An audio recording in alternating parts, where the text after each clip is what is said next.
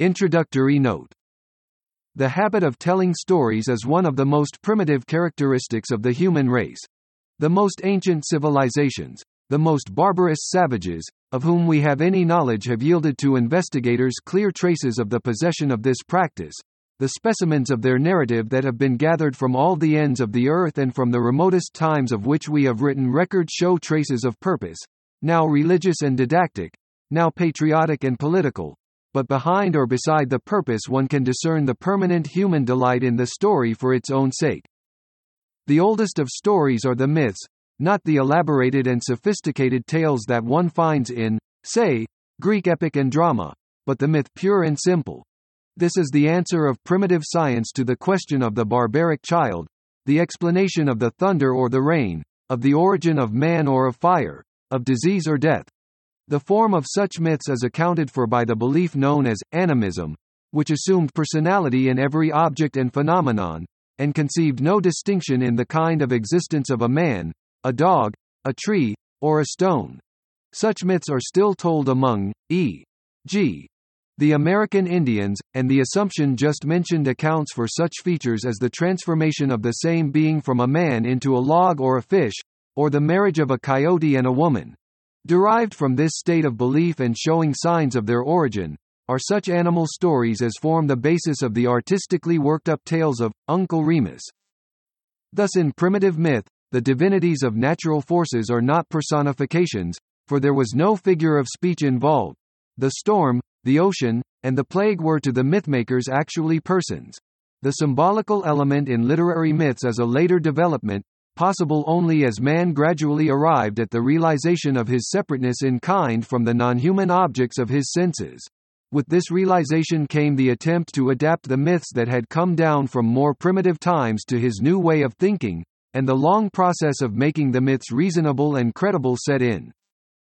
But while the higher myths were being thus transformed into the religions of the civilized man, the ways of thinking that had produced them in their original form survived to some extent in stories of less dignity, which made no pretensions to be either science or religion but which were told only because they entertained. Tales of this kind have come down from mouth to mouth in less sophisticated communities to our own day, and are now being killed out only by the printing press and the diffusion of the art of reading. Far earlier written down, but less primitive in kind, are the Aesopic fables. In these allegorical tales, the form of the old animistic story is used without any belief in the identity of the personalities of men and animals, but with a conscious double meaning and for the purpose of teaching a lesson. The fable is a product not of the folk but of the learned, and though at times it has been handed down by word of mouth, it is really a literary form. Aesop is little more than the shadow of a name. He was a slave from the island of Samos, who flourished, according to Herodotus, about the middle of the 6th century before Christ, and his name is associated with the special use of the fable for political purposes at a time when the reign of the tyrants in Greece made unveiled speech dangerous. About 250 years after Aesop's time, Demetrius of Phaleron collected a large number of fables and called them by Aesop's name, and a version of these was turned into Latin verse by one Phaedrus in the time of Augustus. This Phaedrus is the main source of the modern Aesop, but no one can point to any one fable existing today as certainly the invention of the Samian slave.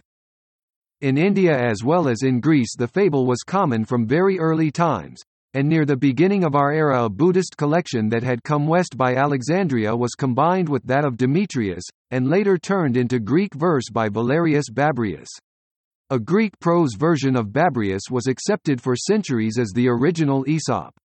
The habit of summing up the lesson of the fable in a moral at the end seems to have come in with the Oriental contribution. The history of collections of fables in Europe from Phaedrus and Babrius down is one of incredible complexity, on many of the details of which scholars are yet far from agreement. Additions to the common stock have come in from a vast variety of sources. The stories have been retold scores of times, so that there is nothing approaching an authentic text, yet the name of Aesop has clung till it has become merely a convenient name for this particular type of allegorical beast tale. In the present collection, the fables have been retold in simple language by Mr. Joseph Jacobs. He has chosen those examples that have become most universally popular, and at the same time has given representatives from all the main sources. A glance at the titles will be sufficient to show to what an extraordinary extent these simple stories have become the common property of all peoples.